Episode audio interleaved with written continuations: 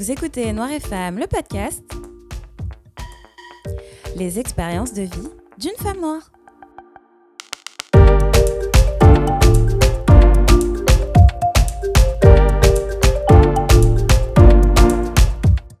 Merci de me retrouver pour ce huitième et dernier épisode de la saison 3 de Noir et Femme. J'espère que vous allez bien et que ce début du mois de juin vous met de bonne humeur et vous donne un bel aperçu du très bel été que vous allez passer.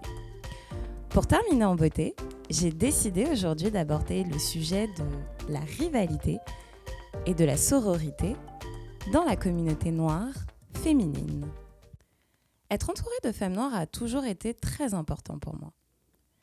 Mes premières amies d'enfance sont majoritairement noires, et même si au collège, je voulais m'intégrer à un groupe de filles blanches, dans lequel d'ailleurs je n'ai jamais été intégrée.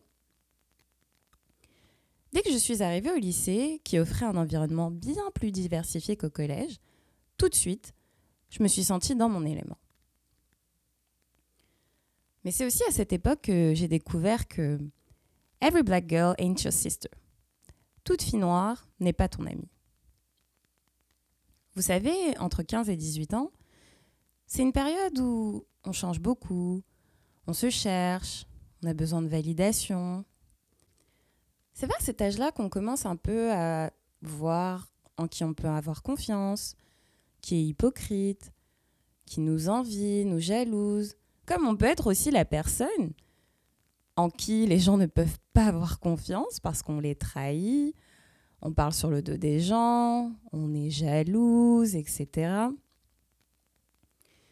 Mais vous me direz, à l'adolescence, en vrai, tout ça, c'est normal. Il n'y a rien de grave en soi. Le problème, par contre, c'est lorsqu'on transitionne vers l'âge adulte et que ces comportements s'accentuent. Vous êtes-vous déjà senti mal à l'aise autour d'autres femmes noires? Avez-vous déjà senti que vous étiez mal regardé ou que vous étiez toisé par une autre femme noire? Ou encore, vous êtes-vous déjà senti en compétition que ce soit à l'école, au travail, au sport ou toute autre activité, avec une autre femme noire? Moi oui. J'ai souvent senti de l'hostilité de la part d'autres femmes noires, sans vraiment me l'expliquer. D'ailleurs, j'étais pas mal témoin d'actions néfastes, toxiques, de coups bas, de critiques, de jugements derrière le dos de la part de femmes noires envers d'autres femmes noires. Et en fait, si on prend juste l'exemple de la Martinique, ben en fait, en Martinique, on répète souvent que la jalousie règne et qu'il ne faut pas trop divulguer ses réussites, qu'il ne faut pas trop raconter sa vie par risque de représailles. Et quand j'entends représailles, ben, c'est des personnes qui vous jalousent, qui peuvent vraiment vous faire des, des coups dans le dos, vraiment des choses qui peuvent vous atteindre. Comme ça peut être aussi des choses, on va dire, mystiques. Et ça, vous y croyez ou vous y croyez pas, mais moi je peux vous dire que ça existe, en tout cas. Mais bref, c'est comme si en fait, de prime abord, fallait plutôt naviguer dans la méfiance que dans la confiance autour d'une autre femme noire. Et puis, alors, dans l'environnement hétérosexuel, on doit ajouter la rivalité entre femmes qui se comparent et se battent pour un homme. Hmm. Combien de disputes, voire de bagarres entre femmes pour des histoires de tromperie et autres qu'on a vues, qu'on a entendues? Et vous savez, le plus triste dans tout ça, c'est que très souvent, l'homme n'est pas blâmé. C'est entre nous, entre femmes, que cela se règle. Parce que ben, c'est toujours l'autre femme le problème. Je vous avoue que moi, j'ai jamais adhéré à cette logique qui me paraît totalement, en fait, illogique et incohérente.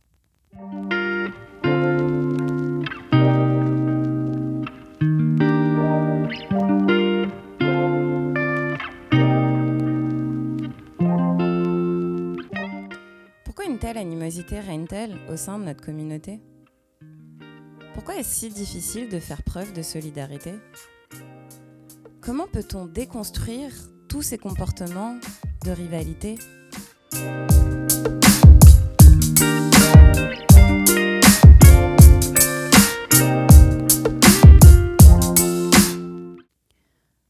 Comme raconté dans les deux épisodes que j'ai faits sur la relation toxique que j'ai vécue, lorsque j'ai découvert que mon ex me trompait, je lui en ai tout de suite voulu à lui.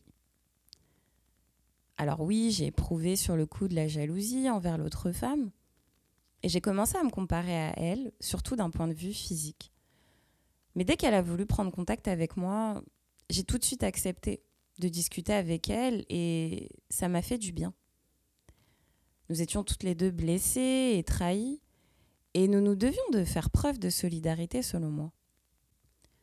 Et par la suite, après ma séparation, lorsque la nouvelle copine de mon ex m'a contactée car elle aussi, elle avait des soupçons, à mon tour, j'ai pris le temps de répondre à toutes ces questions parce que, ayant été à sa place, j'ai senti que je me devais de l'aider, que je me devais de l'écouter et que je me devais de la conseiller.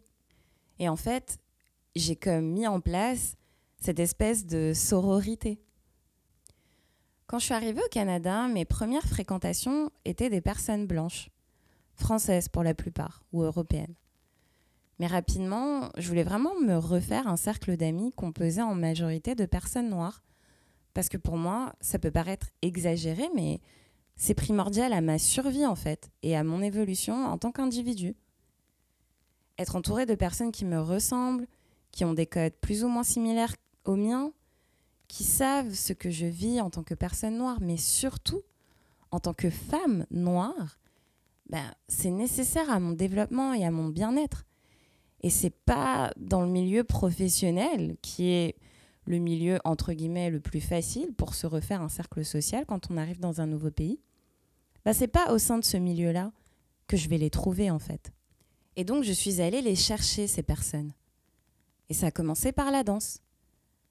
Et puis les événements auxquels j'assiste ici et là, un réseau qui commence à se faire, à se développer. Je participe à des initiatives, j'en crée moi-même. Et peu à peu, en fait, je connecte avec d'autres femmes qui me ressemblent, mais surtout autour desquelles je me sens bien. Alors, encore une fois, bien évidemment, chaque femme noire que je connais n'est pas non plus mon amie. Il y a une distinction entre mon cercle intime et mon cercle communautaire. Cependant, lorsque je fais un événement comme Résonance, je parviens à réunir des femmes respectueuses, bienveillantes, prêtes à partager leurs expériences et à faire preuve d'écoute, de tolérance et de solidarité, même si elles ne se connaissent pas. Et c'est clairement de ça dont on a besoin. C'est de cette communauté de femmes qui s'entraident, se soutiennent, se comprennent et avancent ensemble. Ça contribue fortement à notre guérison, à notre évolution et je dirais même à notre élévation. On a tellement propagé la division, le séparatisme et la compétition au sein de notre communauté que ça semble difficile de recoller les pots cassés. Mais ça ne veut pas dire que c'est impossible. Parce que on a bien plus de puissance que ce que l'on croit et on peut aller bien plus loin que ce qu'ils pensent. Mais c'est à nous de reprendre le contrôle. C'est à nous de reprendre notre pouvoir en fait. Vous savez que je suis une fervente partisane du vivre ensemble, de l'inclusivité, de la mixité culturelle et tout ça. Mais à la fin de la journée, hein, je suis désolée, I root for my black people first and foremost. Et ça, je peux vous garantir que ça ne changera jamais.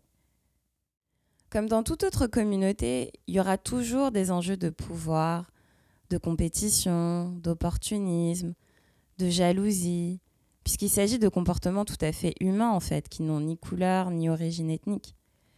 Mais cependant, je crois fermement à l'art de l'entraide et de la solidarité dans la communauté noire, et particulièrement dans la communauté noire féminine. Et le projet Noir et Femmes en est la preuve. C'est d'ailleurs pour cette raison que je souhaitais terminer cette saison et ce podcast sur ce sujet, parce que c'est de là que tout part de mon envie de rassembler d'autres femmes, qu'on partage nos histoires, nos traumas, qu'on se soutienne, qu'on s'entraide et qu'on chemine ensemble vers notre épanouissement et notre émancipation.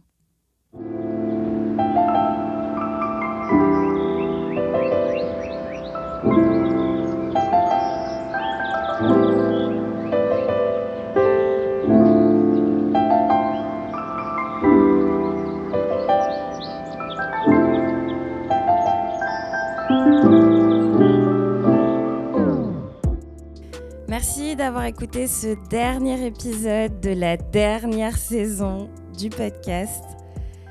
J'espère vraiment qu'il vous a plu. Il était plus court que les autres, mais je voulais juste vraiment exprimer à quel point est-ce que c'était important l'entraide, la solidarité, la sororité entre nous, entre femmes noires. Et j'ai vraiment pu être témoin de très très beaux moments de partage.